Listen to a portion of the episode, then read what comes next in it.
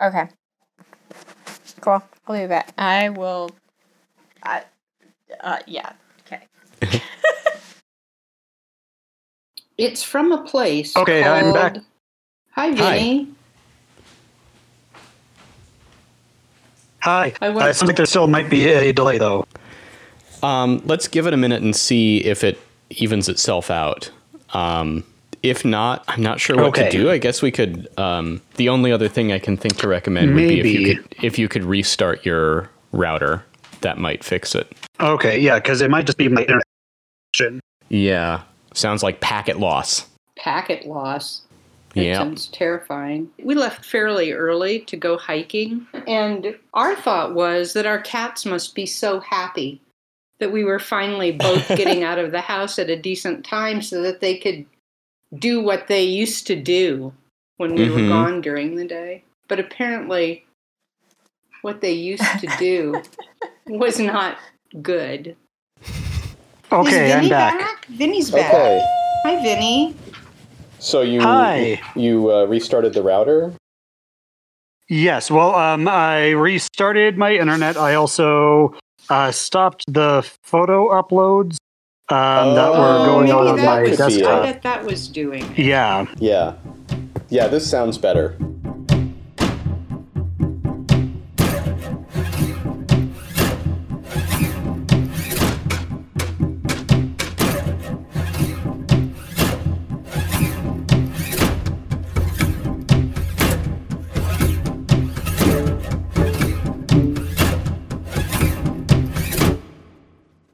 Hello, and welcome to Good Looking People in Small, Clever Rooms that utilize every centimeter of available space with mind boggling efficiency. It's week 13, and we've just passed page 300. I'm Andrew, and I'm here with Brianna.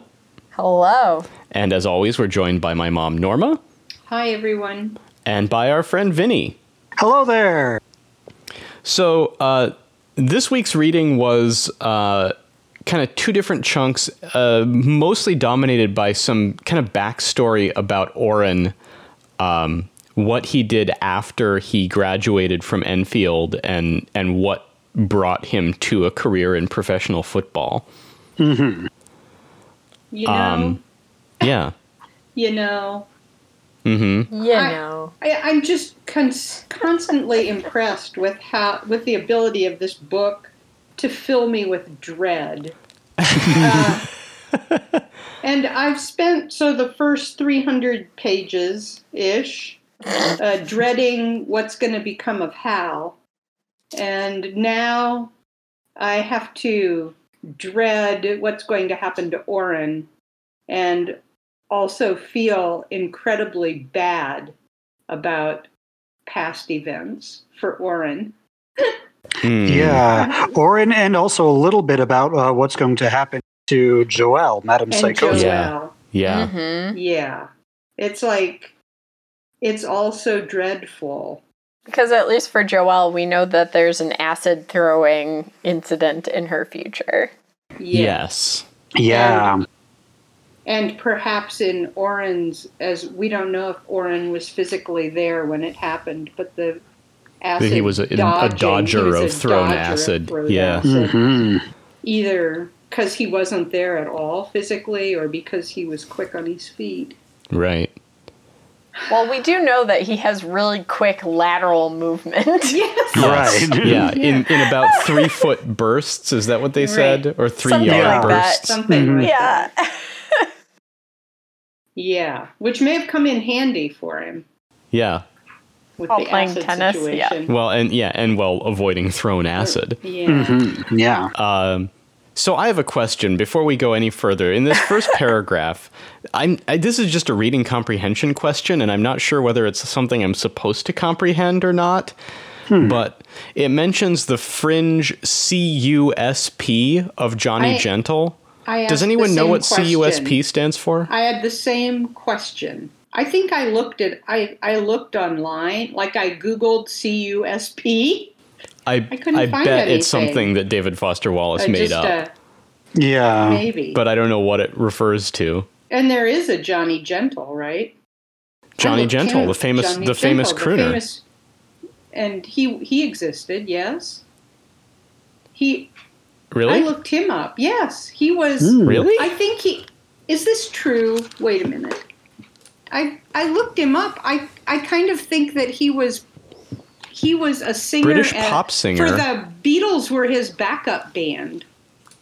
Oh, Oh, wait a minute. Wait a minute. Yes. Okay. John Askew, known as Johnny Gentle, uh, briefly toured Scotland with the Silver Beatles, later known as the Beatles, as his backing Yes. group in 1960. Yeah. Yeah. Wow. That's bizarre. I've never heard of this person. I don't think that this is the same Johnny Gentle. I think it is. I think it says something about about somebody who might have had the opportunity to be famous, Mm-hmm. but then circumstances just it didn't happen. But he could have. I mean, why didn't he end up with the Beatles as the Beatles and making, Yeah. you know, being being But he rich would and be- famous and instead, He would be if he was if he, how old was he? When was he born? 1936. Oh, wait. Oh, Gentle is the president, yes? Oh, wait yes. a minute. Yes. So that's why I think that this can't be the same person Gentle. because Johnny Gentle is British. I mean, unless there's been Oh. a constitutional could- amendment, But perhaps he gave him that name for a reason. That could be. Maybe it's yeah. not that person, but he is referencing that whole phenomenon of an almost famous. It kind of fits Yeah. with like like Orin in a potential to become a, a really great tennis player, you know, and join the show and the but he doesn't. Right. It, it all Mhm. falls That's a good point. And why does he call Johnny Gentle the famous crooner if they're if he's talking about Isn't- the president? So was the president a singer before he became president? I mean, Ronald Reagan was an actor before he became Yeah. president. Uh huh. Yeah. I remember some stuff, so I'm I'm trying to. I don't want to give anything away to people who haven't read the book before. Um. So I don't Can you think. private message me the stuff you're thinking about? well, it's not anything specific. It's just that I remember there being more stuff about Johnny Gentle, and that Oh, we yeah. that we get into like a lot of Okay. A lot of background on Johnny Gentle Okay. eventually. All right. Well, then we So can. I'm sure the CUSP will come up there as well. Yeah. So that's the first paragraph. Okay. You know, I thought it was such a good. I know it's, you know, it's written from the point of view of giving up your, whether it was really your dream or whether it was just a dream. It was a plan.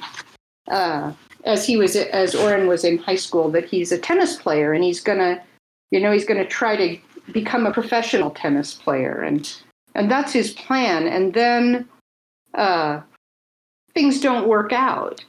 Things don't happen, and then it says. Uh, or or you don't know what you're going to do and it's often an awful time i just Yeah. thought that that is a really good description of being in high school Mhm. when you're supposed to make plans for your next the next step or really for any of us at any time we're making a next step.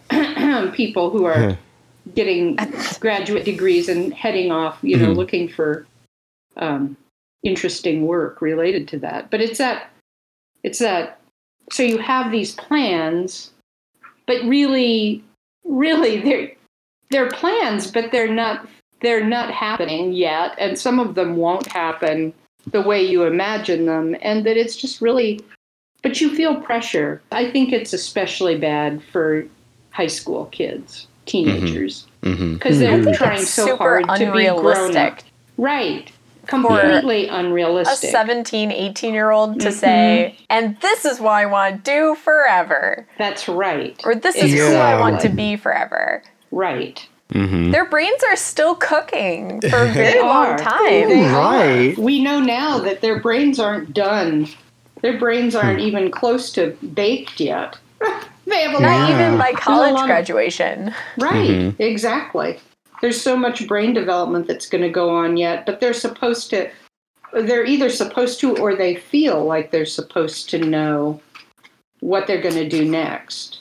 And poor Mhm. Orin. Then you have a kid like Orin who's had such a pathetic time growing up, I think.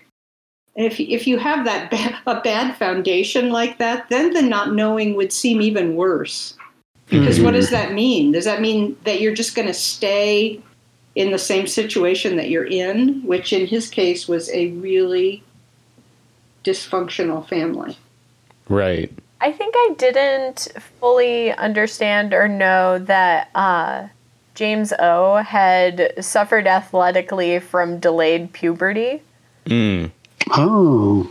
Yes, I Um, don't think I knew that either. I was noodling about that, and with varying growth spurts and just late bloomerhood, how is it fair to put the the 14 year old who hasn't had his growth spurt up against a person whose voice is dropped already? Yeah. Right. Well, you get that. I mean, I feel like every few years there's a controversy in the Little League championships that involves something like this. Like, Right. it's revealed that some star pitcher is, is actually 25 years old or something. And yeah. I think it is a it's very obvious thing in with kids middle school to high school age kids uh, who are at different points in their development you really notice it when you go to any sport sports kind of events.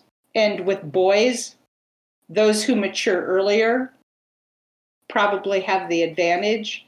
For girls sometimes it's the opposite. Yeah. like you think of gymnasts and uh, that that their delayed puberty actually gives them an edge. hmm hmm And in the case of the, you know, in the case of kids like like Orin who are really pursuing serious athletic type careers, what does it do to them? Well, in his case, for instance, what is it? It for him, it derailed him uh, from improving because he got discouraged and uh, Right.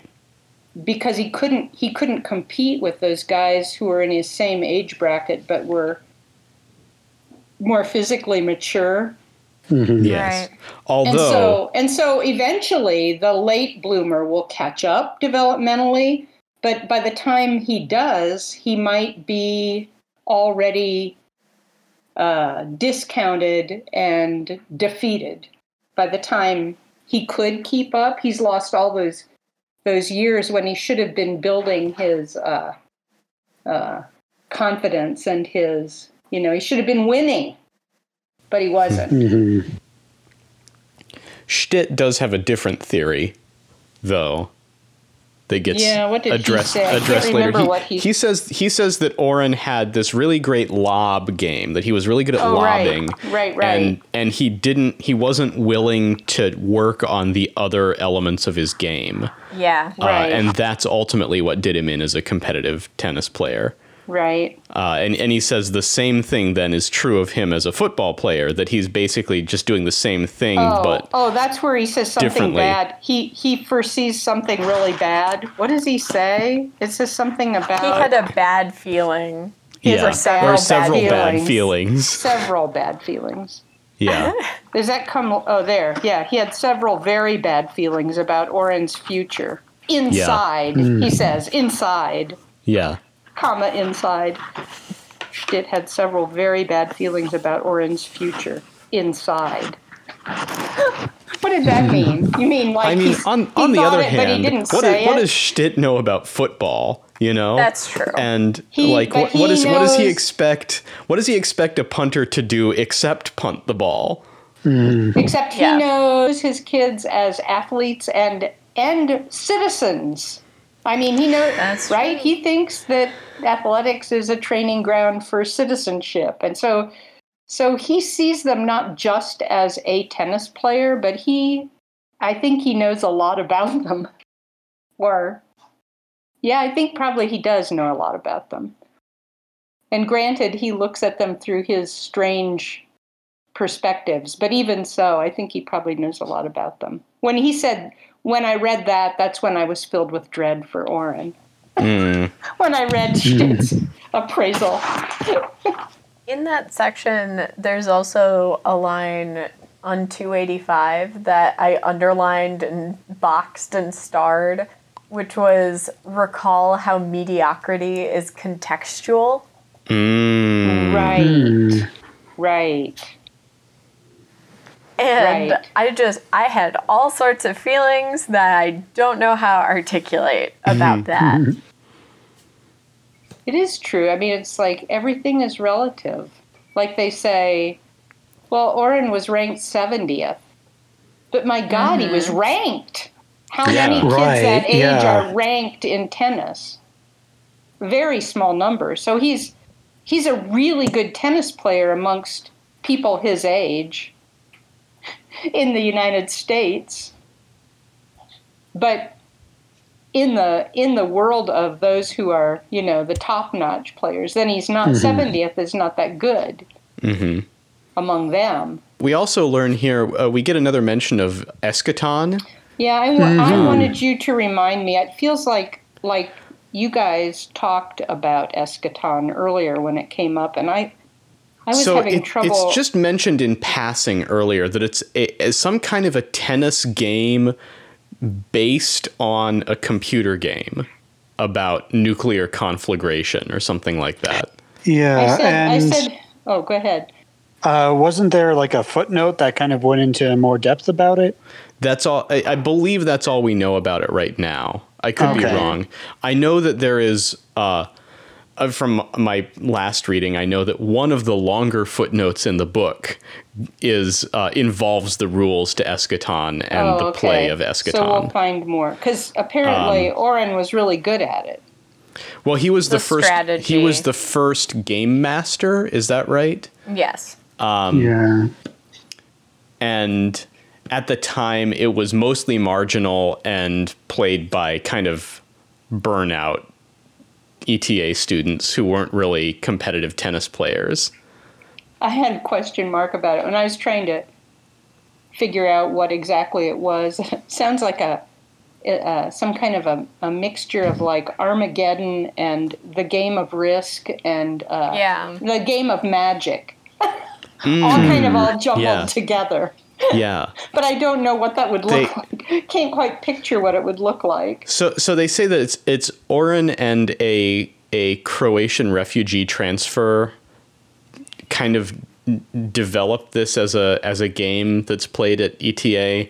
And it also mentions that Decade magazine ran a piece about eschaton and its applied use of Pink 2 um which the end note tells us is the is Microsoft's per, first post Windows version of DOS. Yes. Yes. Uh, which I think is a hilarious idea that that Windows came and went, but DOS remained. right.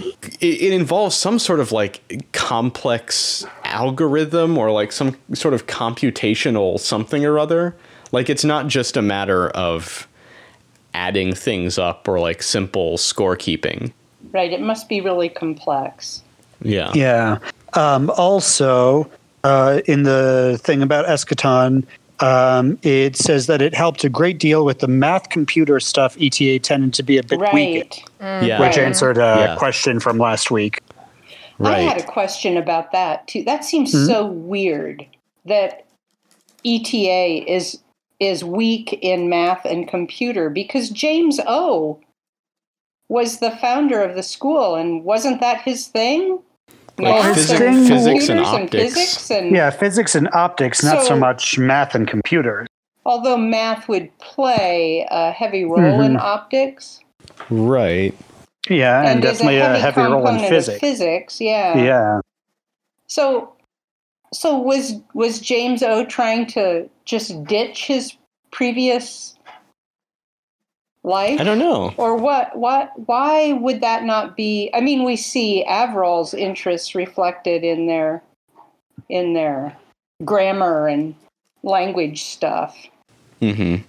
and we see James O's film interest, but we don't really see that piece that led to his like ridiculously important discovery of annular Yeah. fusion. Right. How I would take it is that for James O, his physics and optics uh, career just wasn't all that important to him, and what was more important was his film work.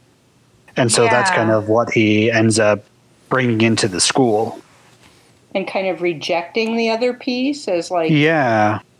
Well, I thought that Pemulis's uh, scholarship had something to do with physics. Oh, it yes, did, that's with right. optics. Yeah. Yeah, Um, yeah. The and he, and he and he has all this like like lens grinding equipment and stuff in the tunnels. right, right. So I don't know. Yeah, I, I'm I'm not sure why why that deficit in the curriculum. Yeah. Because as we spoke about last last week, it's a lopsided curriculum. Mm-hmm. It's mm-hmm. not Yeah, pedagogically sound. exactly. No. And that's Exactly. okay because it's fictional. Mm-hmm. but it's a wonder that it can be accredited as a school. I don't know. I mean, there, there's plenty of bad schools that are accredited. Yeah. Yeah, but they should at least say that they have a curriculum that covers the broad range of expected. Uh, well, they do have math classes. Didn't it say that they were reading Flatland for a geometry class? Oh, I thought it. I'm not sure if it said for a geom. It I'm said not sure which it class. Said geometry class. I No, it says it the teacher Oh, for Yeah. either Flopman or Shawoff or Thorpe. I've got the first of a few vocabulary words that I wanted to look up, but I couldn't find anything about, so maybe you guys can. Uh, and that Yay. is diaflatucized. so so afflatus or is like inspiration, like divine inspiration. So I would say deafflatusized would be someone who has lost their inspiration or kind of burned out. Okay. Okay. Yeah. So they're Yeah, kind of it's makes a kind of made up word Yes. Okay. based on an actual word. Yes. It's a Sorta. word that's been tinkered with in somebody's But tinkered garage. with. Yeah. Okay. So then we get into we talk we talk about Orin's decision then uh, because his ranking is not very good uh, and he doesn't want to be a pro rector uh, to go to college. I thought I thought this is another window into the. I, the more I learn about the Incandenza family, the more uh, appalled I am by them. Oh, Yes. And Say yeah. more. Well, I kind of, I do kind of understand Avril a little bit, and maybe that's because she's the mother and I'm a mother. And I, so I kind of understand what her, some of her issues, like that she doesn't want, um, she really, really doesn't want her kids to be to be influenced unduly by what she thinks they should do. But it's like she has a but- but- phobia but- of but it's people like- thinking that. Yes, and she's like it's like a crazed determination to not influence them. Yeah. So she but she her explains. non-influence is so crazed Yeah. that is clearly all Orin can think about. Like Right. she says he she- so. So it first she- says, yeah. It first says it was kind of a joint Orin Incandenza slash Avril Incandenza decision to go to Right. Boston U. right. Um, and she explains to him that she wants to be sure not to influence his decision in any way, and so anytime he enters the room for like She three leaves. weeks, she claps her hands over her mouth and leaves the room. Right. Right. So that she won't say, like as if he won't know. I think earlier Um, Right. it says, uh, uh, think that's Avril hilarious. tells him that, that whatever he decides to do will please his parents. But Mm-hmm. he knows what they wanted him to, that they wanted him to go to college. I think that's probably also the, Right, and and The- specifically to somewhere close by. Well, that comes up Or- like first, first it was like step, steps in Right. reeling him in. Like, yeah, we hope he goes to college, but of course we won't tell him that because whatever he do, does is fine. But isn't that the truth of? Right. of- I guess that's why I feel a certain affinity with her is because I would say that's true of me. That I, I want my kids to know that I support their decisions. You know Mhm. what what you want to do. I want you to do what you want to do. But they certainly know what I think. what I, think yeah, and yeah. hope. I think because so. First you- of all, I think you are a much better mother than Avril Incandenza. I, I didn't cover my mouth and run for the room. well, I, I think that the difference here is that I, I'm not convinced that she isn't doing that she isn't behaving this way on purpose, at least to, some degree. him. Yeah, and, and in Really? fact, it, it, I think so. I, I mean, I, I, yeah, I think so. I, I don't think that it's like coldly calculated. Like I'm gonna pretend not to care so hard in this particular way, Uh, but it, I think it's more like, you know, she's got this fear of being seen as controlling, but she also has this need to control. Um, Well, and that's and every so this mother's is how problem. she. Let me just say that's every mother's problem. Well, perhaps, but it really, I mean, it's really amplified by just kind of the way that she inter- interacts with her kids. You know what? I, what I, No. And it, yeah, I'm not sure I thought that either. But it- maybe. well, it's, it's what leads Orin to say, say that she's kind of a contortionist with other people's bodies. Right. Which is a good line. Her she has so much influence over her boys. And part of the reason she does is whether she's doing it on purpose or not, to try not to influence this whole crazed non-influencing thing. It it has more of an impact because James O is so completely absent. Right. And he's like barely And even aware that. Orin is, yeah. I think it says later after Orin goes to BU, it's unclear whether James O even knew that he was in Boston. It unclear whether, yeah, that he knew that he went to college, and for sure unclear that he knew that he lived in Boston. Yeah. that's so awful. Mm-hmm. So, so then what? You have the one parent who pays no attention to you at all, and then the other parent uh, who pays no attention and gives no guidance at all, and then the Yeah. other parent who would like to give guidance but is determined not to. Who make who makes advantage Uh, disadvantage charts about about your college decision and then refuses to say anything about it like like aggressively refuses to say anything about it. I don't know. When I I don't know if I told you this, but when I was in the process of choosing a college, um, I didn't know what to pick, and I kept asking my mom what which she thought that I should pick between Uh-huh. my two front runners, and she's like, "I'm not going to tell you." But I'm going to write on a piece of paper where I think you're going to pick, and I'm going to seal it in an envelope, and you can open it after you pick. So I ultimately picked, but then when I opened the envelope, the name on the, the university was the other one. Oh no! And I was like, so did I pick wrong? So what does that mean? Does that mean that I picked the one that Well, it's like- Like, complicated. did she think that I would pick the one that she didn't want that she wouldn't pick? Right. Yeah, because it's not it's not that It's she was writing down the one she thought you should pick. So there's like a No, whole so other she was layer trying there. to m- read my mind.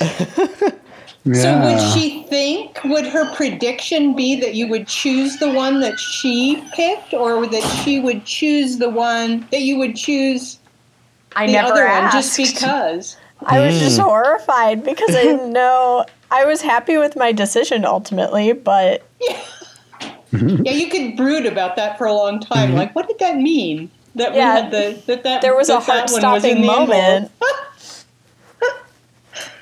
like I say, it's a problem for mothers. I think Hmm. it's a, you know, it's a fine line between being supportive and somehow giving opinions in a way that truly conveys that you don't want to make the choice for your kid.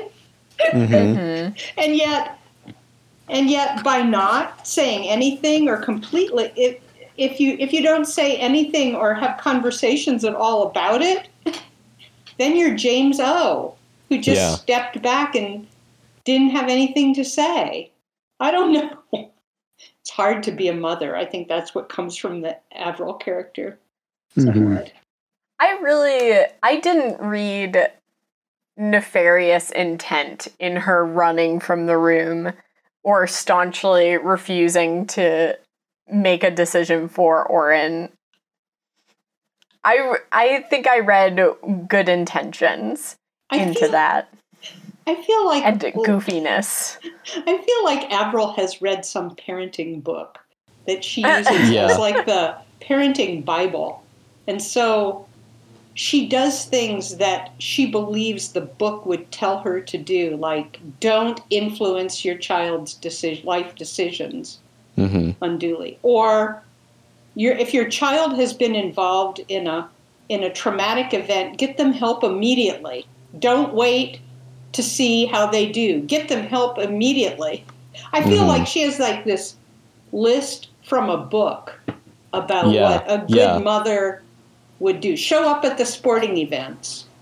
You know, be there to support them, even if you're not really that interested in their sports careers, actually. Mhm. Uh, and and so then she tries so hard to follow the directives that she has gleaned from reading this parenting book that she does stupid things like putting her hands over her mouth and running from the room because she's she's like more she's like more tuned into following the advice and the the edicts from her reading than she is about actually being like genuine somehow. I don't know. Poor Orin. I also keep I keep getting confused about these boys' ages. Hmm. Yeah. I keep thinking that Orin is closer in age to both Mario and Hal, but he is like five years older than Mario. Mhm. Yeah, I think that's and right. like six I don't or know seven, that we know exactly. six or seven but- years older than. Well, it said there was something right at the beginning about the age that he Oh, was and the age like that Mario was or, or Hal was 11 when he graduated high school. yeah something something there was some some description somewhere of ages. He got out of competitive tennis when Hal was nine and Mario There. nearly eleven. Oh, Right. oh, okay. So Mario and Hal are less than two years apart. yeah, Right. yeah, they're one year apart. like a year and a half. Like my Yeah. sister and I. Yeah, Yeah, close. Mhm. And then Orin is much older. yeah, Orin would be like my brother Byron to me and Doris. I would be Mhm. Mario in this situation, and Terry wouldn't exist. But yeah, and that's a really big gap. That when I think of when I think of my brother and me growing up, you know, he was.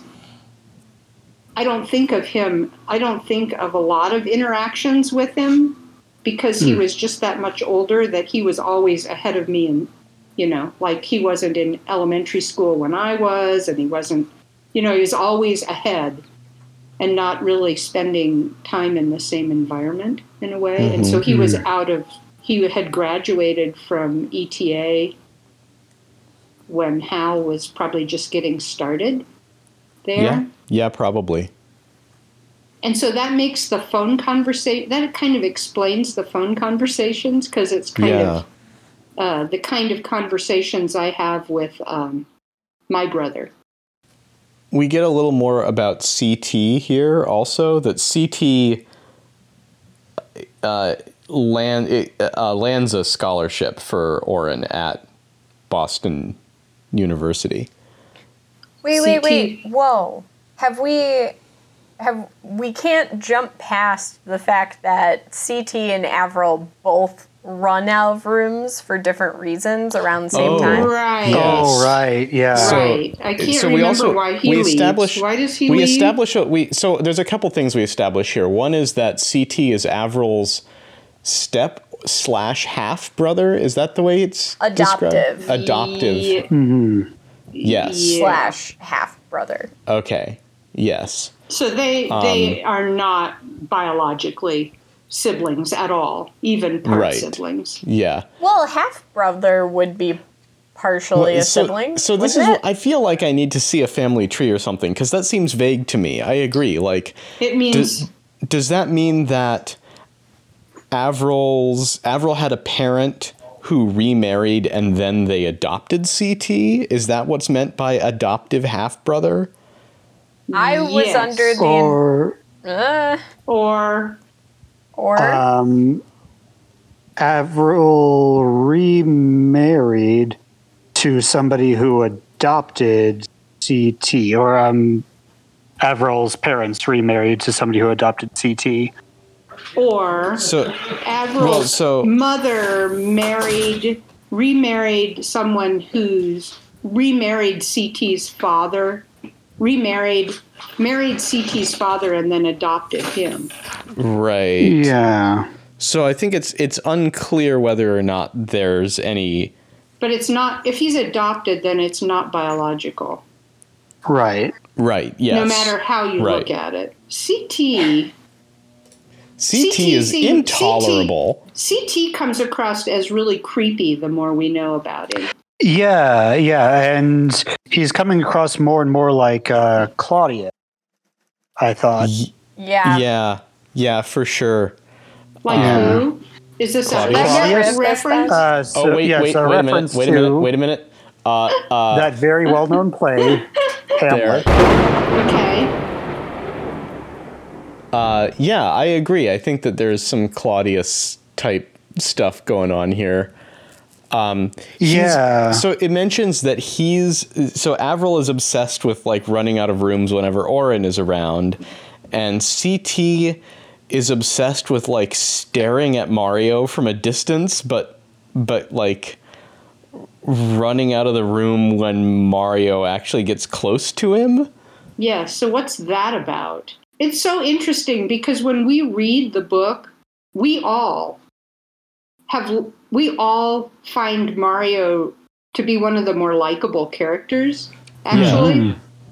And yet now we know that CT for some reason can't stand to be around him Right. and Orin didn't really like Mario per Yeah. Joelle, and Joelle avoided him because Mhm. Mario didn't like him. And so you have all these people, all these key people that found him somehow unlikable or repulsive or something. Whereas Mhm. we, the reader, we the readers find him rather endearing and kind and yeah. Yeah. I don't know what that means either. Except each one of these boys, you feel sorry for them. They they each have their own separate miseries being mm-hmm. part of mm. the Incandenza family. You know, they each have their own cross to bear, if you will, being mm-hmm. part of the family. Hmm. So so CT lands Orin this scholarship. Uh, also, the, there's a, an end note that mentions that the scholarships for most ETA students are less about uh, financial need and more about the self esteem Right. of, of feeling Right. valued by the college when to them it, it just going to college feels like an admission of failure, right? yeah Like I didn't- failure. Right. Yeah.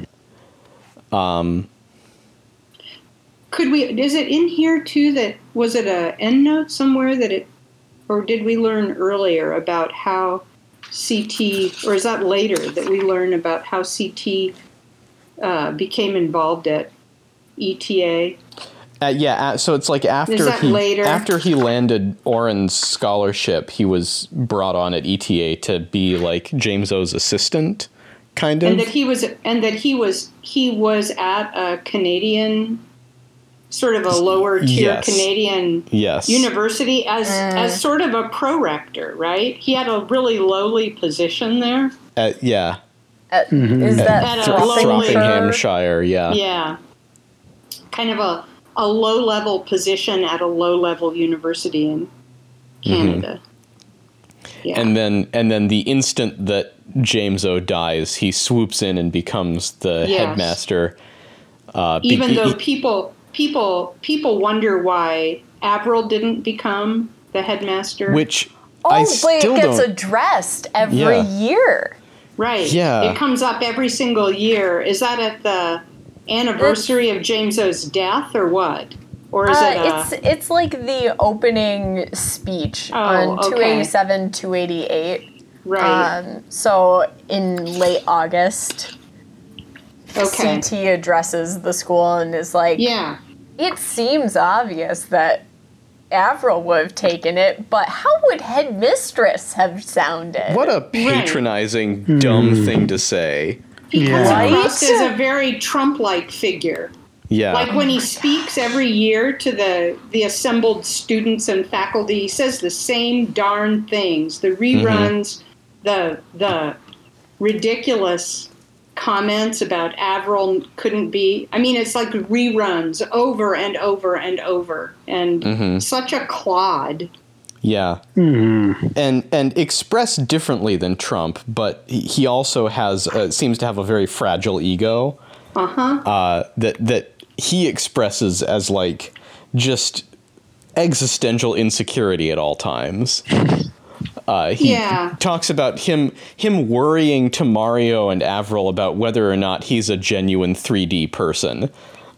Right. Yeah. and, and and like just obsessing over the fact that Orin's never thanked him for getting him a p- getting him a scholarship. and that he's he's BU. willing to that he will absorb everyone's resentment right, like without right, yeah, without Uh, and and he even he describes, or it's- I assume it's him. It feels like it's kind of narration from his perspective, where it talks about how his job at ETA in dealing with all these like fellowships and and funding issues and certifications and stuff is that he he uh, achieves total worry. oh Uh, right so he- it needs to ETA needs to be run by someone who could achieve total worry. the other thing about this annual address that's where it Yeah. mentions that the students at eta still are wearing black armbands Right. For, and that's James in memory Yeah, of for- James O, right? and that's like four years later that they're four still doing years. that? They're wearing I was wondering if that was because of a like during special assemblies and stuff they Uh-huh. do that Right. so that it doesn't seem like they're showing too much pomp. Right. And is it because they're still Although- mourning his loss, or is it a like a protest against I, the fact I'm that unclear CT about has that. stepped in? I'm Is it like a silent protest? oh no, I guess not. I thought there were mentions of some ETA students who wore the armbands in competition also, but perhaps hmm. I made that up. I No, thought there they might have did. been something. That sounds familiar, but I think That that that, was a familiar. temporary thing during Yeah. competitions right after. I can't Yes. remember. Now I wonder though. Just because I have an ebook, I have searchable text. I searched for armband, and it's the, the word does not come up before this mention. Huh. Okay. In my notes, I, I, I wrote, This guy is just intolerable. I, I cannot stand this man. He is, and there's something about him. And so, like Orin got his scholarship, right? Apparently, thanks to CT's Right. intervention. Um, Although. All, but then, I, I don't know. or like the, not. the the tennis team at BU is described as being so just like casual and largely unskilled that right? I, don't- I don't know how much CT had to do with that beyond like introducing the tennis coach to Orin. Right. And then, but then Orin, it was it was something. It's after that that CT says, you know, that it, Orin never thanked him, and at some point it says that Orin, like Orin, didn't go home after that. Like not only did he Right. Would not you? thank CT, but he, but he. He never uh, he never came home during summer breaks or anything after that. Mm-hmm. Yeah. So, what does he know about CT? Maybe. I mean, it seems Yeah, I CT mean, it is does dis- seem. CT is annoying and we don't like him, just the little that we've read about him, but it feels like it's more than that with Well- Orin, if that keeps him from going home. I mean, on 286, CT opined on 4 July YDPAH after Orin, who now had plenty of free summertime, declined his fifth straight invitation, blah, blah, blah, uh, that he might be harboring a resentment over CT moving into the headmaster's office and changing the door's motto before himself's microwaved head had even cooled. Uh, Right. which Yeah. seems to me like, yeah, another Hamlet. Yeah. He he used those meats from the from the funeral for that wedding. Right. He just yeah. jumped and in there. we did have like a conversation between Orin and Hal where Orin was asking CT Yeah. and how long. Yeah. Right. mm-hmm. So But it also seems like Orin, I mean, so it was, I think it said he graduated like four years before. Was it four years before his father killed himself? Mm-hmm. And even then, he wasn't going home in the summers. Yeah. yeah. So it was even before that that he was Mm. perhaps avoiding CT. Yeah, I don't know what that's about. Yeah. Except that based on what little interaction I've had with CT as a reader, uh, it's possible that Orin just dislikes him a lot. Right. Yeah. And is perhaps just totally annoyed that that others don't see through him, especially his Yeah. mother, maybe. Yeah. You know, that she is not also just totally appalled by him. Right. Before we move on, we also had that footnote that kind of described a little bit of the pro rector and kind of uh, how they are basically just sad and not really that. Yeah. Uh, so, some yeah. of them are feared, but none of them are respected. Right. Uh, yeah. They have a sort of uh, th- that grad schoolish sense of arrested adolescence and reality avoidance about them. Oh, I Yeah. wondered about that. I wondered what you grad. I wondered what you uh, recent grad students had to say about that Oh comment. yeah, yeah, Yeah, I yeah, that I was wondering 100%. about I that mean, too. yeah, Oh, totally, okay. but I feel I take umbrage at it being uh, dismissed as a kind of ennui. I It's think not that merely ennui. I, I, I felt particularly as uh, in my experience as an MFA grad that uh, th- this really cut close to home, and it made me made me think that maybe this is David Foster Wallace writing what he knows. Uh huh. And so the pro rectors basically are recruited from those students that aren't good enough to become professional tennis players, right? It was one of the Yeah. list of like you could either uh, go to college or you could play tennis uh, in a in a in a European league or somewhere some or Yeah. play somewhere that it wasn't as competitive. Probably not Yeah. Europe. I don't know where that would be. Or I think Right. Eastern Europe is maybe one a- that they mention. you could not Yeah, become I a think pro so. rector. It was like- Right. Right. like, right and they say like- so it sounds like that's sort of informally uh, established as being a two-year post also Right. and and they mentioned that Right. Orin Orin says like what what what do you do after that then it's not like right. It just you're delays. any better off yeah Right. It delays the inevitable need to choose, yeah which isn't a bad thing. From my perspective as an old person looking back, buying your time yourself some time to choose is not a bad thing. mm-hmm.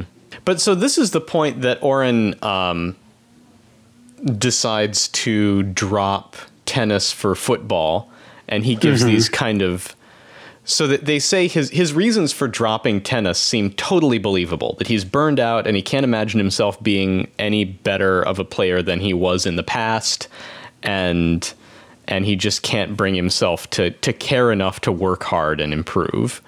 Um, but that he has he has no convincing reason for why he wants to start playing football except that he's smitten with Joelle, who is a like a baton twirler on the right. the pep squad, which seems like not at all the kind of thing I would imagine Joel doing. Yeah, yeah, that thing, and also kind of um, how she's uh, described in terms of um, how she looks and everything was also not quite how I pictured Joelle. Yeah.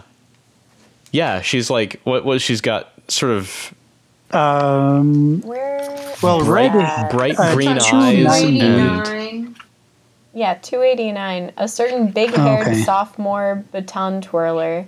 You watch twirl and strut from a distance through the diffracted spectrum of the plumed sprinklers. Um, yeah, big Yeah. haired is not uh, right, and definitely uh, not how I was imagining Joelle. Um, right. And somewhere it describes her, I'm pretty sure, yeah, bright green eyes and red hair. I Yeah. think you're right. Uh, the, the the one description that does seem to track is it talks about her her voice being uh, mid southern accent in her oddly flat but resonant voice that sounded like someone enunciating very carefully inside a soundproof enclosure. Yeah. Here we go on page 290. The big hair was red gold and the skin peachy tinged pale and arms freckled and zygomatics indescribable and her eyes an extra natural HD green.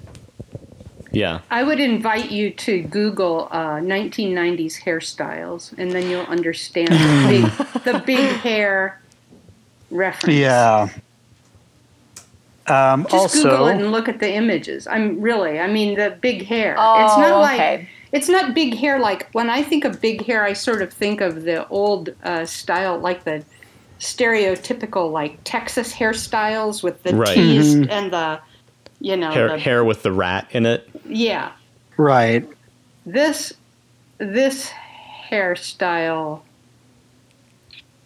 big hair. It looks a little different in the 90s. Yeah. But definitely big hair. And while we're Googling, I've got vocabulary word number two here that I was going to look up. I couldn't find anything. Maybe you guys did. Ascopartic. I did look that up. Does it mean? Um, oh, wait, yes. Uh, Ascapart uh, was a giant from English folklore. Uh, supposedly conquered by Bevis of Hampton, though so huge as to carry Bevis, his wife, and horse under his arm.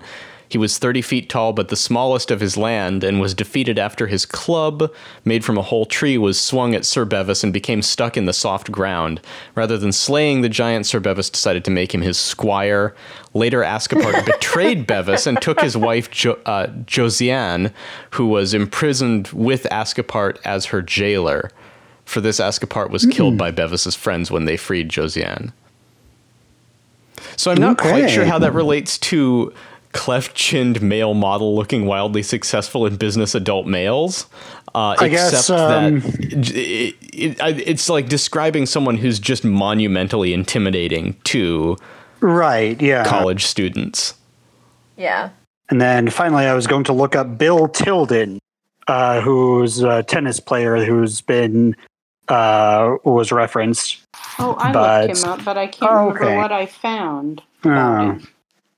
He was real. He was tall. He Mm. was. Uh, I must not have been impressed because I didn't make a note about it. Yeah. Okay. I did look him up. I also looked up a thing that happens on this page. Mm. Ooh. Um, and it's the Actaeon complex, Mm, Oh, yeah. yes, okay. Yeah. yes. Yeah. uh, which the book describes as a kind of deep phylogenic fear of transhuman beauty. Um, This complex is not real. Okay. Uh, but it does refer to the character of Greek myth who stumbled upon a grotto while out hunting where he saw Artemis bathing. And uh, she was offended, and according to my Edith Hamilton, the offended divinity gave not a thought to whether the youth had purposely insulted her or had come there in all innocence. So she turned him into a stag, and he was chased and killed by his own hounds. Oh. Oh. Oh. Uh, so relating Joelle's beauty to a a complex, a fictional complex that is named after this Greek mythological character speaks to beauty as destructive. Yeah. Or And- like as, as a potential Right. threat somehow. right. And Yeah. also, I find it really interesting that that exists in contrast to the deformities that we've been seeing with Right. which people live full and happy lives. Yes. Mm-hmm. Good point. Yeah. Good Yeah, point. she's- Mario is jokingly mentioned as having all these deformities, but he's Right. He's doing fine. cheerful Yeah. and he's doing Yeah. just fine. Lateral Alice Moore and the grief counselor, they seem to be all right. Yeah, and Marat. Right. Marat. Uh-huh. Um, well, Yeah, whereas uh, jo- Joelle is described as being, Grotesquely lovely. yeah, grotesquely lovely. right. Which I guess she's- is flattering. I guess, but it it it does. You know, she's she's suffered in her life. People shun her because they're too afraid to approach her because they think that more attractive people than than them would be the ones that would be allowed to approach. Right. Yeah. I feel like that's not a good enough reason. Right. And really, all she wants to do is make films. As it turns out, Yeah. Mm-hmm. Which There's also which on- makes it all the more tragic that she wasn't friends with Mario because you would have thought that the two of them would get along really beautifully. Yeah. Yeah, Right. they would. there's also on this same page. There's also the one line about. Uh, Orin Incandenza, who, like many children of raging alcoholics and OCD sufferers, had internal addictive sexuality issues, mm-hmm. Mm-hmm. which was a bleak description of his family, Yeah. his parenting. Yeah. But I feel like it can't. We can't hold that against his parents. I don't know. As we go on in this chapter, in well, this I mean, chunk like of text, their mental I- health. I have to say that I I, I guess I must have been some in some ways withholding judgment on James O because he had a terrible childhood himself. But I find that after reading this chunk, I I have begun to hate James O and think that he is uh, not only a terrible father but a terrible person Yeah. who, without thinking or caring, did like has done serious harm to probably all of his children, but for sure, in this case, Orin. And that there's really no excuse. Mm-hmm. Even mm-hmm. his warped, unhappy upbringing himself. I don't know. I, that's mean of me, right? To feel that way about him, but I just I- keep coming I- back. yeah. I just keep coming back to people not being able to control their mental wellness and Yeah. whether they have a mental health disorder is not something that they can control. However, I do think that you have you definitely have a case in terms of you can do something about it, i.e., get treatment, um, which he did try, but did he try hard enough? We don't know. And what was Yeah. his motivation for trying? I mean, what is his Right. motivate? Does he really have a motivation for hmm. trying to get It, it all seems does very he have any- internal. like, does he have any desire to be a better father, for instance? Mm-hmm. yeah. Like at It- least Avril, I think it, in all of her weirdness and awfulness, she, like I said, it feels like she's read parenting books, right. which indicates Yeah. that it matters to her Yeah. That she be a good mother. And and so i think motives matter. If she's if you're trying and because of your mental you know your mental health issues that you have you can't pull it off. That's one thing. But to be so uh, it's so like wrapped up in your own self that you can't even want to try which i don't see i don't i don't know that we've seen any indication of james o wanting to try to be a better father Yeah, mm-hmm. it, it, that, Yeah. anytime that we hear anything about James O's relationship with his kids, it doesn't feel like a parental relationship. It feels like these kids are acquaintances of him, of his, or like mm-hmm. they're Yeah. they're they're sometimes interesting roommates, or like or some, like, but they're not. He doesn't have. He doesn't feel any sense of responsibility towards them about anything. right They happen to live in the same area. Right. Yes. Right. Yeah. Yeah. right and you know i guess that can be a result of his bad mental health but i don't know the fact that he doesn't seem to have any I mean even these even the the drug addicts that we read about have impulses like to be better people, if you will. Mhm. To be Yeah. Mhm. and I I just don't get that when we read about James O. Yeah. And I feel really sorry for his children. Mm-hmm. Yeah. And I wonder how it's possible that he had a wife.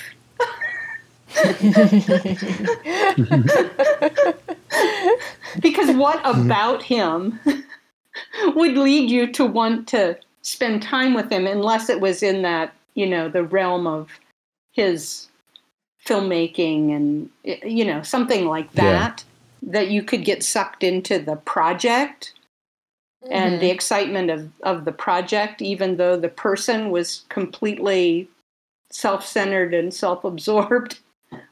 Or Mhm. I don't know. What what what? Did he used to be different? Did he change drastically at some point? It's possible. I don't know. It is possible. But right now I don't like him. Here almost to page 300 in the book. mm-hmm. We also it, there's a little interesting. It's not really an interlude, but it's just kind of a slight detour in the narration where they talk about. Uh, it talks about Orin going to visit uh, Joelle's family in Shiny Prize, Yeah. Kentucky. Oh, Which I looked up, and, and uh, there's a mention of another place in Kentucky nearby that is a real town, but Shiny Prize, as far as I can tell, doesn't exist. Hmm. Um, but yeah, so her, does she call him her own personal daddy or something like Yeah. that? Yeah. Her own is a is daddy. a chemist, and there's a thing about. Uh, I think I, know what to you're highlight going it. for. There- And, it- and Was his it, father uh, showed him all kinds of showed Orin stuff, but he said that her, her father never smiled at him. right, which is just kind of his. She it's says is just just kind of his way. Is it uh, his incredible Pyrex collection of every solution in the known world that can turn blue litmus paper red? Yes, Yeah, That's- Little red that's- rectangles that's- floating in the flasks for proof. that's Yes. an that there is an acid collection. yeah. Um, So that feels like a a red flag, literally. Ooh, yeah. Um, I'm not sure where that's leading, but Although- it definitely feels leading. Although, so they so first, so this is the first when they first started living together, right? Joelle and Mm-hmm. Orin, or before that, maybe before that. They had Yeah, met. some- they were kind of around the same together. time. They, and and they went to the Incandenza Thanksgiving, where Mm-hmm. there's Yeah. a reference to uh, uh, jo- Joelle had trouble with Avril. There was some kind Mm-hmm. of trouble with Avril Mm. and Joelle, Oh, which I don't think it survived Avril? describes. Yes, she survived Avril. She survived Avril, and there was something about that, and that then they did Christmas with her family, and that Orin had kind of some some trouble with her father, just like just like Joelle had had some trouble with Avril. Uh, and his trouble was that the father father wouldn't smile at him. But on the other hand, I felt like her family seemed so much more normal than the Incandenzas. Yeah. Even though he has mm-hmm. this this collection, this strange collection, he at least shared it. He showed it off.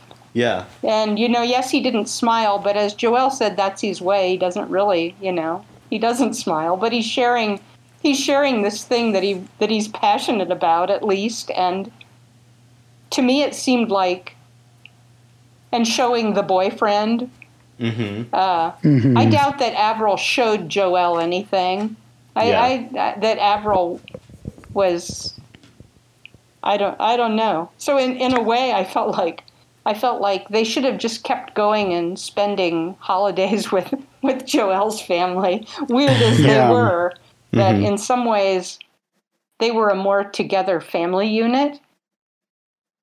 Mhm. I don't know. Maybe that's just because I'm so down on the incandenzas right now. Maybe that's Yeah. why. I It's that feel like we didn't get a whole lot thing. of her mother. Did does I Yeah, she I is missed- in here is she? I missed Yeah, she any mention of her. with Joelle and her mother and personal daddy and his loyal pointers. Mm. Right. paying a storm Yeah. cellar to her. Um, so she's just mentioned in passing, hmm Hmm. but I guess a silent addition I- to the yeah. dinner table. Yeah. We did kind of gloss over uh, Orin's revelatory moment in football. There's That Right, he's, yeah. He's trying, like, he just can't, he, he- his His- tennis brain can't fathom the idea of coming into contact with another player. And so it seems like football is really not a good fit for him. right. This uh, whole and thing the- has made me think of, of Vinny and his slapstick uh, comments again too. Ah, it seems and it seems to come up around football a lot Yeah. because we had the you know the mascots dressed as or the players Oh, dressed as their mascots, and now we have this whole this whole awakening to football that Orin has is so is so silly. Yeah. hmm Um, but I, you know, I do. I like the argument that the narration presents that it is kind of th- there's some changes, but it's ultimately the thing that he's most familiar with, like lobbing, like getting Right. getting the ball over the opponent's head and and, down, like like down as far away as possible while remaining in bounds. Right. Right. Um, yeah. Right. So it turns out he's really good at it after some practice. And it's, I, I mean, it was kind of exciting to read. Like, it, I got excited seeing him be excited about anything. Right, and he loves the roar of the crowd. This, Yeah. this Yeah. noise that he says, what it blocks out the silence. Right. It, it which is sad, but Hmm. still, but that he loves that roar of the crowd and the just the and the challenge. It of seems like he, he loves the challenge of it and the, the potential for improvement. yeah, The, a massive development carrot. right. He says it's he he even describes it as sort of an a spiritual pull, emotional and spiritual more than athletic. Hmm Yeah. and a, de- a denial of silence. That's what he said. The roar of the crowd is like a denial of. Which It, is, he says he literally could not hear himself think out there on the field. Right.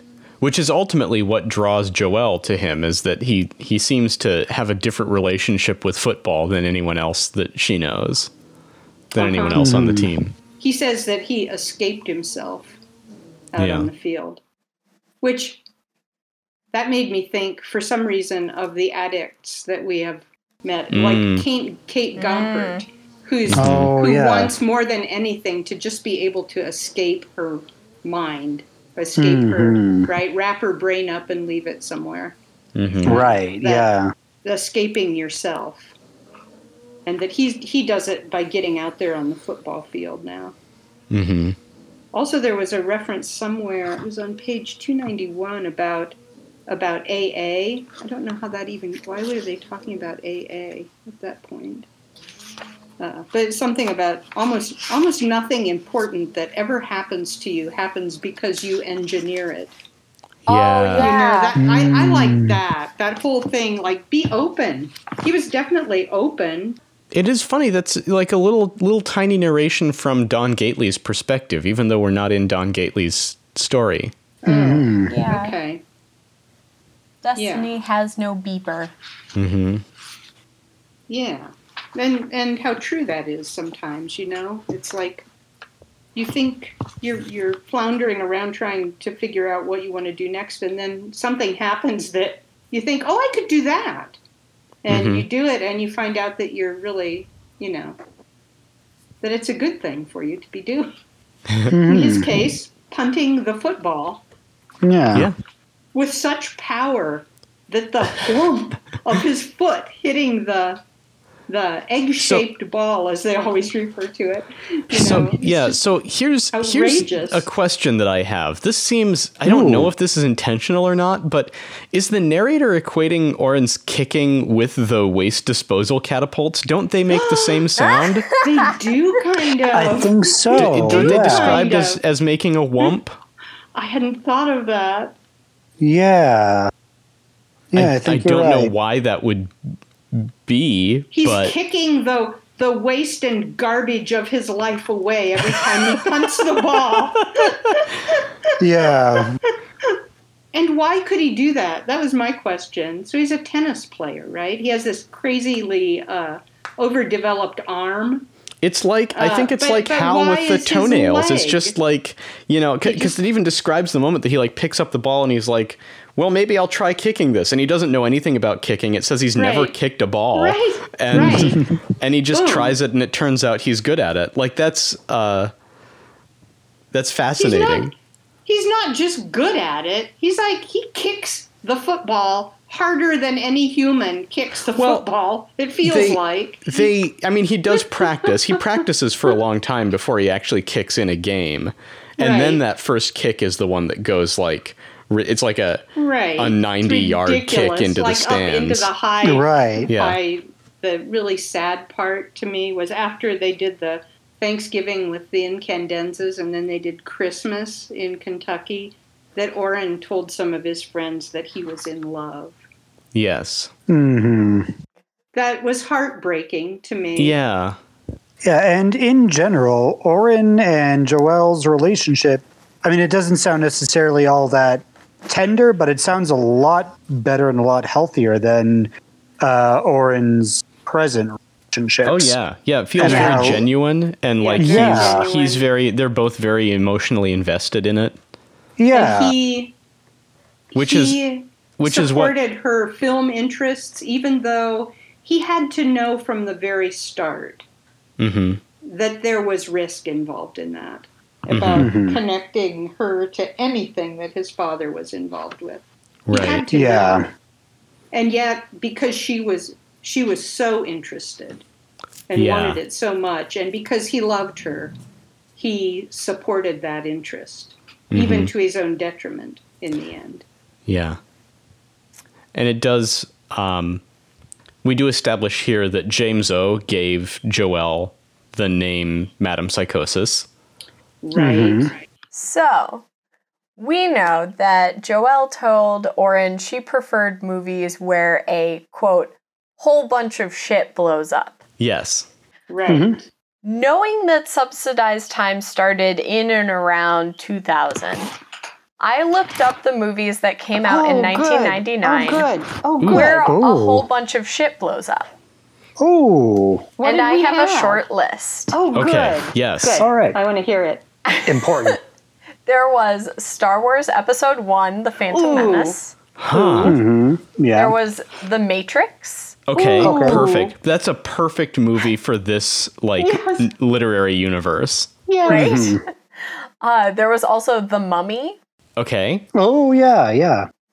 The Blair Witch Project, which, okay, it wasn't a blow up things movie, but I thought it was interesting. Mm-hmm. Uh, Okay, fair enough. And Fight Club.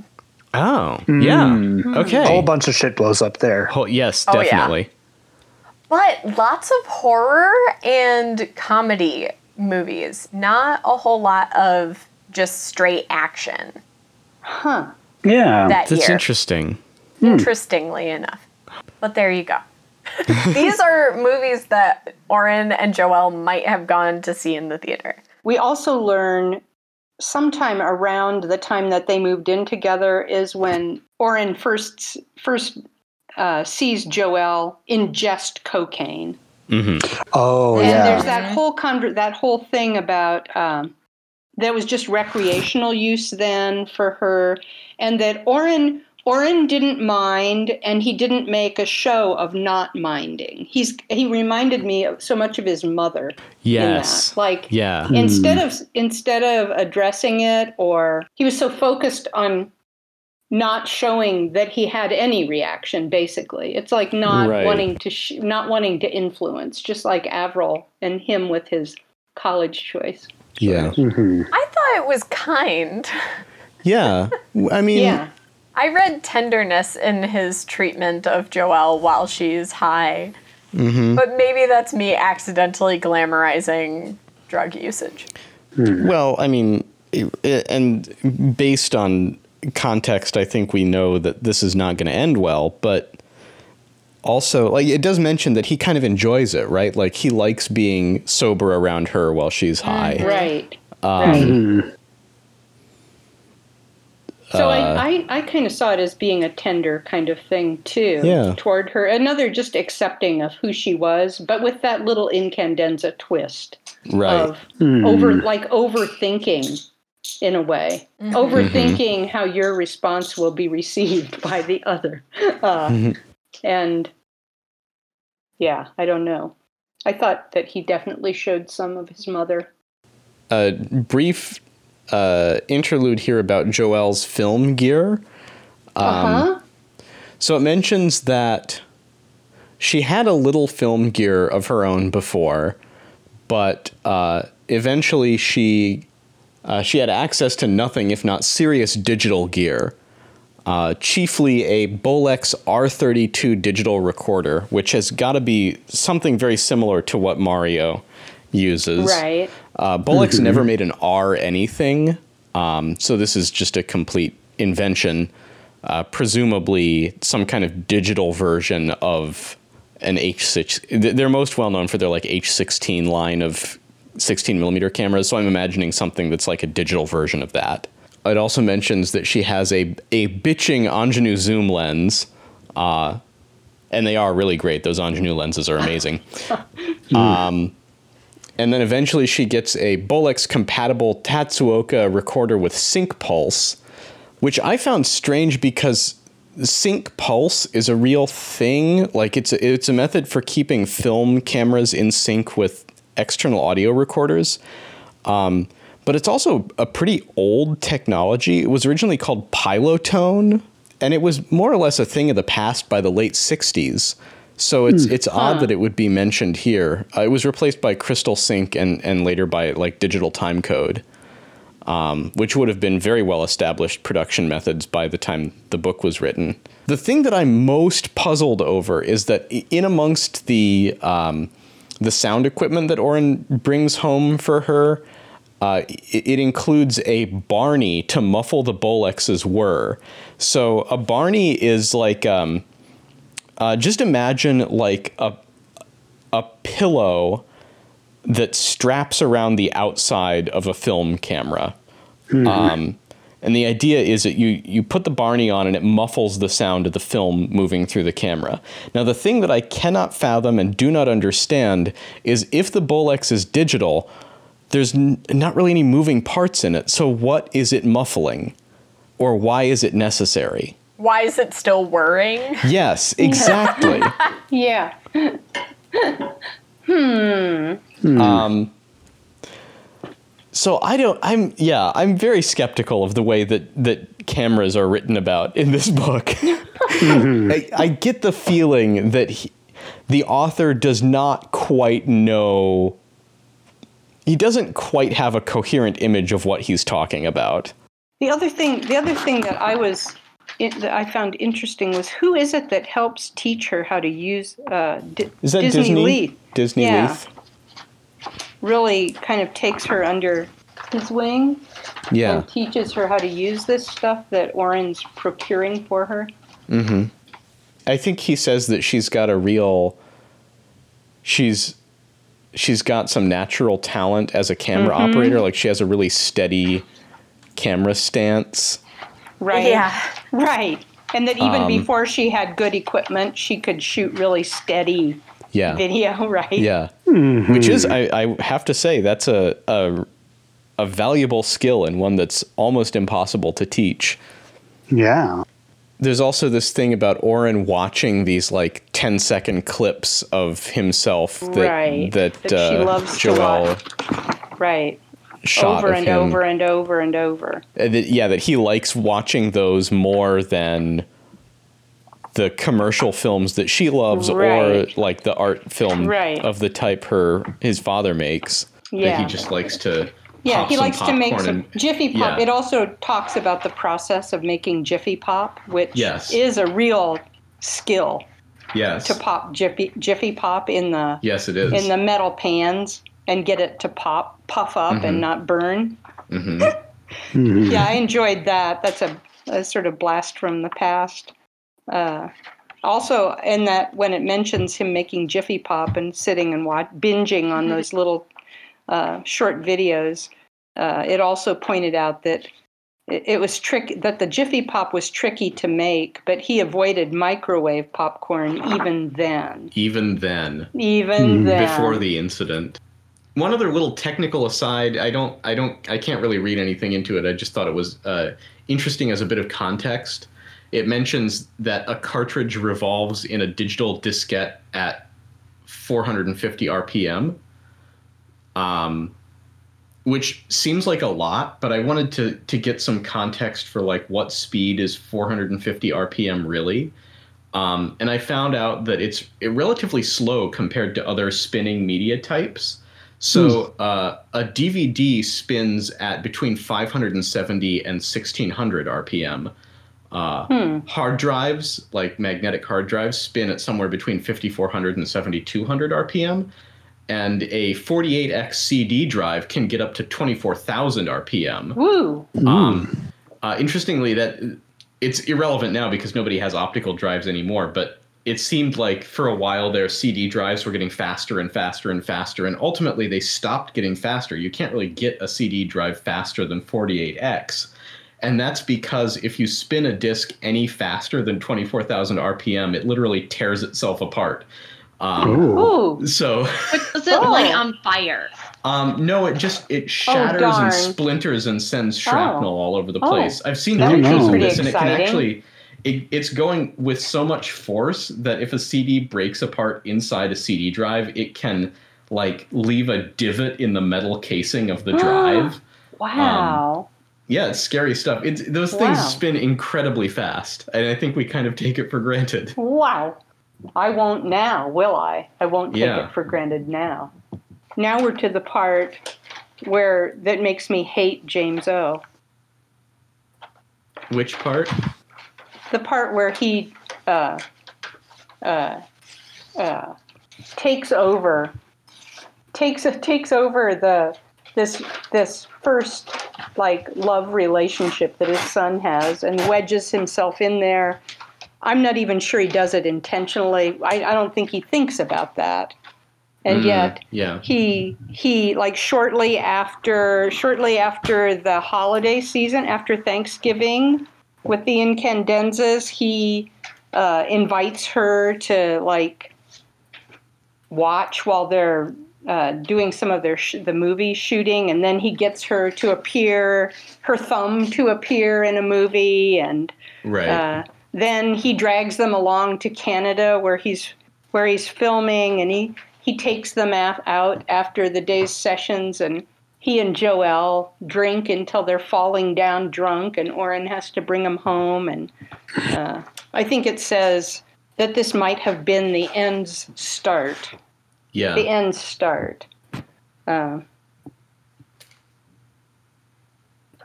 yeah. didn't read it like that at all. Really? Hmm. Hmm. Yeah. Huh.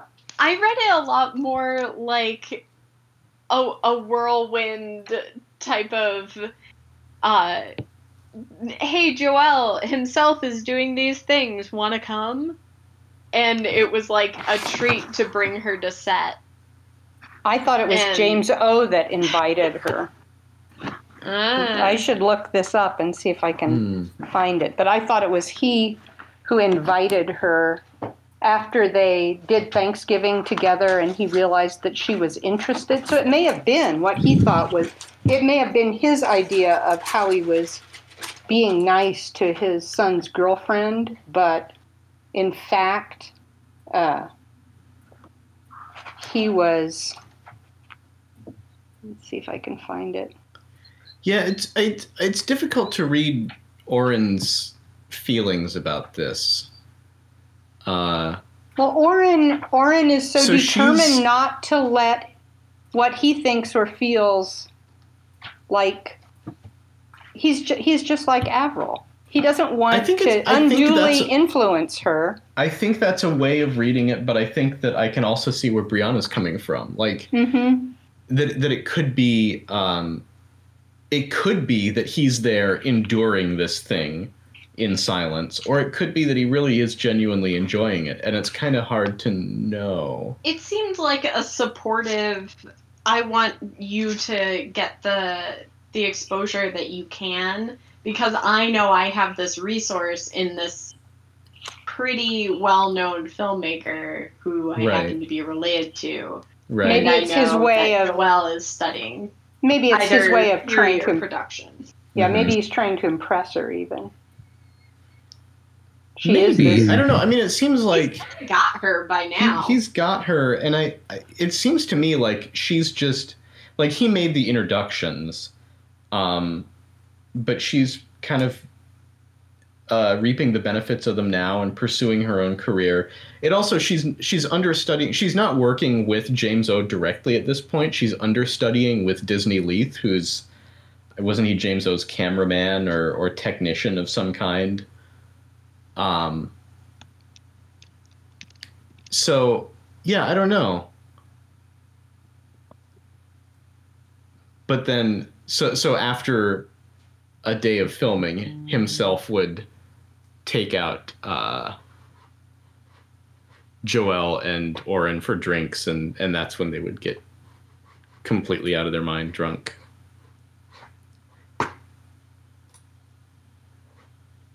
That's where I started reading like maybe this is a little more sinister because this grown adult ass man is basically expecting his son to care for him while he's Yeah. falling down drunk and Joelle's also drunk or high.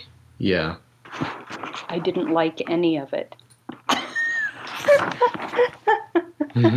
he has a way of including Orin along with Joelle without including Orin. Yeah. Including Orin, but keeping Orin at arm's length. Yeah. Like, yeah, you can come with us, but you're not going to drink with us. Yeah, you can come with us, but you're not actually going to be involved in the movie making process with us. Yeah, you can come with us, but if you want to stay back in Boston and recover from your surgery, that's okay. You can do that. It also talks about Joelle and her OCD cleaning that Yeah. of the apartment when they move in together, but but without but without recrimination. Right. So if you leave a mess, she will she will clean it. It will be It- it will like disappear. elves. but she yeah like elves. But she's not going to complain about the mess. It's Mhm. okay, or complain about her having to clean up the mess, or Are we reading Orin's fascination with the video as self absorption? It reminded me a lot of the myth of Narcissus. Uh, Mm. Yeah. which so, he has gotten from his father. Hmm. Mhm. Some, maybe. I think James O as oblivious, but not necessarily narcissistic. Yeah, I'm not sure. I'm not sure what he is. Oh, and I also had a question. The very last line in this section is of particular interest are the eyes. Yeah. Hmm. And Oh, mhm. my question is of particular interest to whom? Ooh, I think to Orin is is the way that I His own understand eyes? that. Yeah, that like His own he- eyes, yeah. He's interested in in what his eyes are doing in that frozen moment. Mhm. Okay. So I Um, see him. There's something about him watching those over and over that's that's sort of like the the cassette, the entertainment, the that just kind of mesmerized. Um, and you know, he's talked about that that when he's out there punting, it's almost a spiritual sort of thing. I I Mhm. feel like it's almost uh, when he watches it over and over and over, it's like this spiritual affirmation and hopefulness and you know I, this is me doing what i'm good at and and and connecting with the universe kind of and and look joelle joelle uh, cares about me so much that she's taken these she's made these videos of me doing what i what i do i don't know Yeah, she sees me. she sees me Mm. Yeah. Yeah. Poor Orin. Well, should we talk about the next section? Speaking of poor somebody, poor Yeah. Tony. Back to oh poor my Tony. gosh. So, yeah, this a lot of this is very hard to read, Poor Yeah. Tony.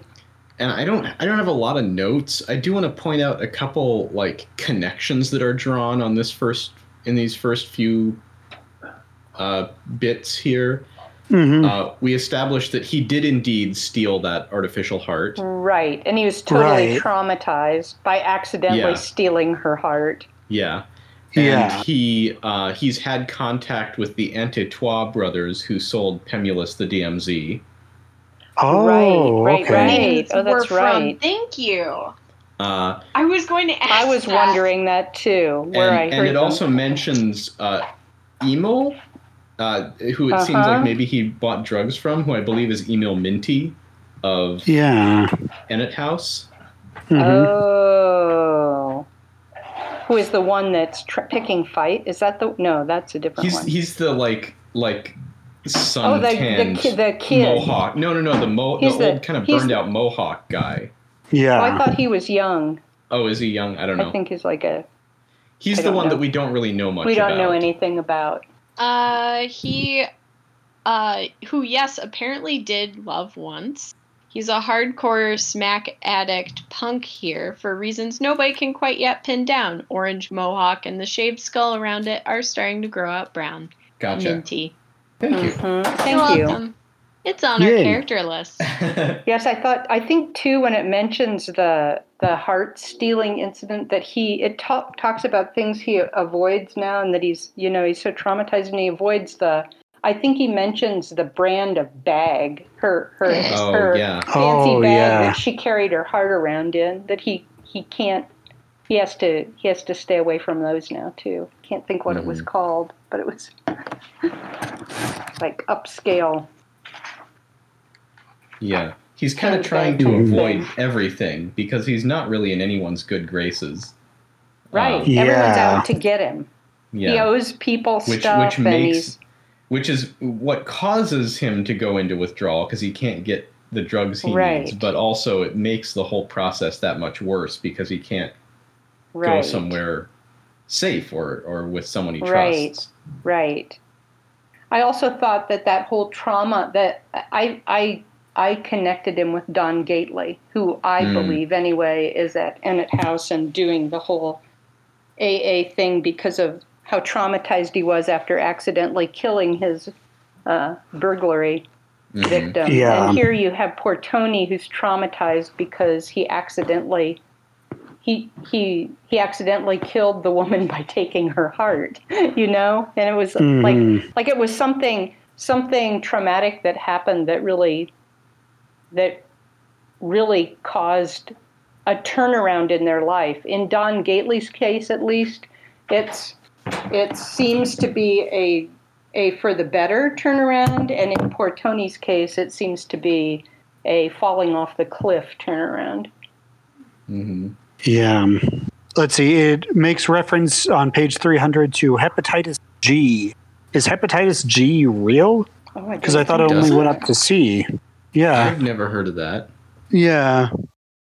Um, until a period in October when Lola sent, when Lola's sister went down with hepatitis G.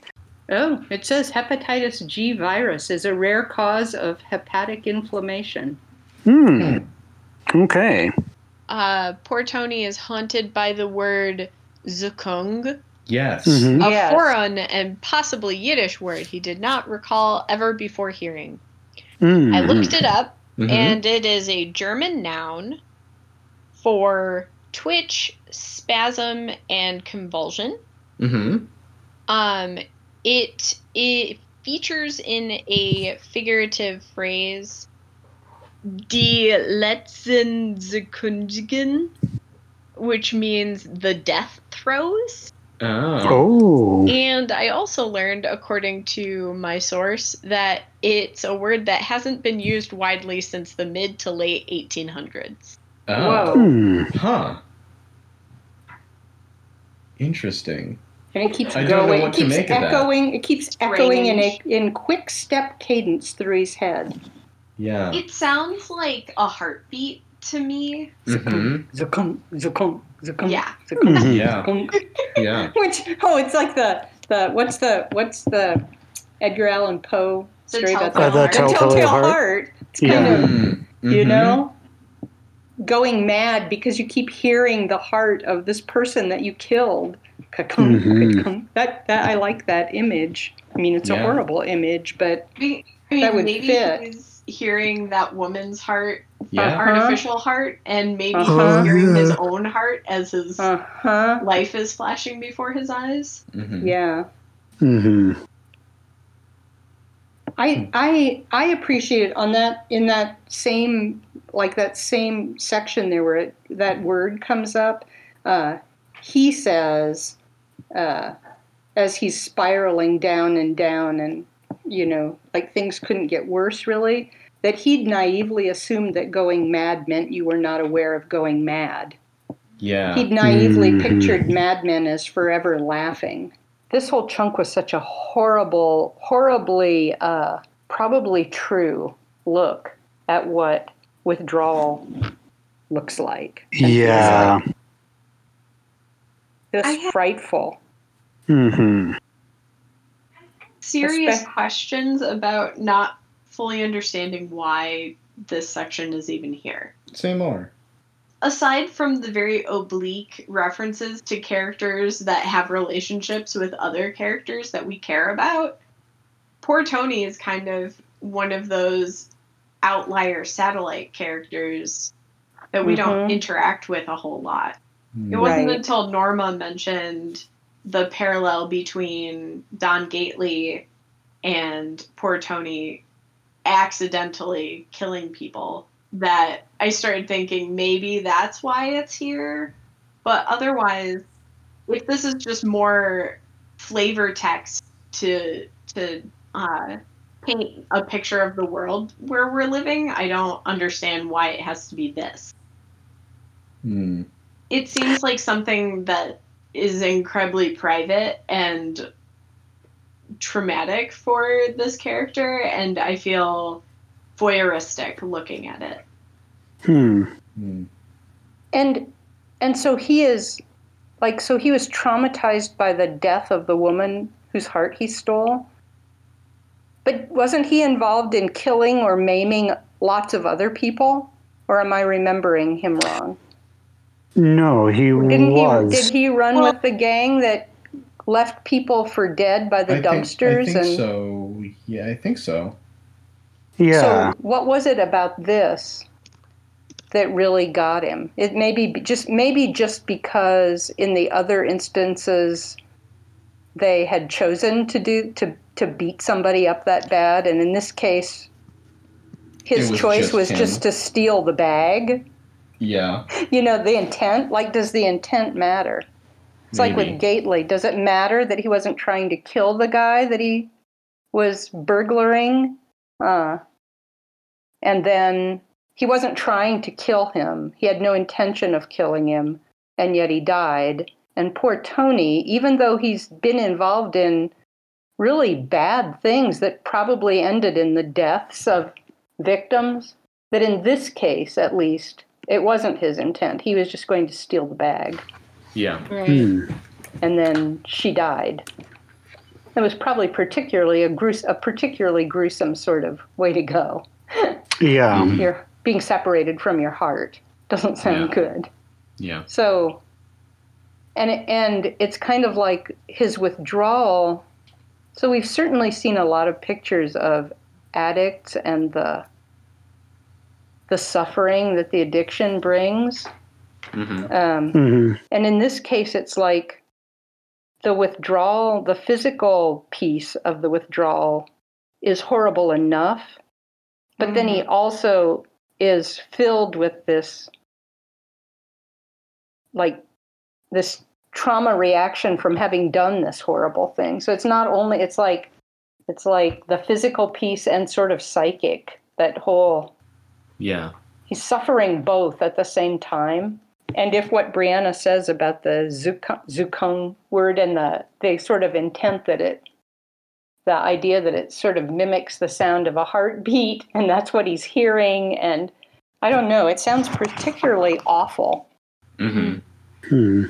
I'm glad it wasn't as horrifying for me to read as I remember it being the first time I read it.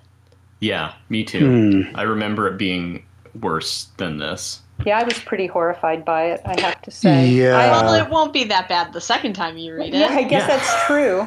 And I You'll recover. And I, uh, you know, I hadn't had any particular fondness for poor Tony. I felt a Mhm. little sorry that his situation, you know, was as bleak as it was. But after reading this, I felt really bad for him and thought, you know, no one, no matter what, no matter what bad choices you've made, no one deserves to suffer like he's suffering. Seriously. Yeah. Mhm. No one deserves it. Can someone tell me again uh, uh, what are how how the YDAU uh, lines up with our current year numbering? What year do we think that would be about? Uh, let me see. So YDAU, we're thinking is going to be about 2008. It looks like. Okay. I need to do some contemplations of what I would have been doing around my birthday in the year 2008. It's a personal Mhm. issue. 2008. Uh, it was would have been Barack Obama getting elected. Oh yeah. college. Oh yeah. Yeah. Huh. First year of college Um, for Brianna. Okay, so uh, does anyone have anything they would like to plug? Nope. Um. Hmm. As always, if you are interested in uh, checking out me and my paintings, they are on Instagram at cardboardvv.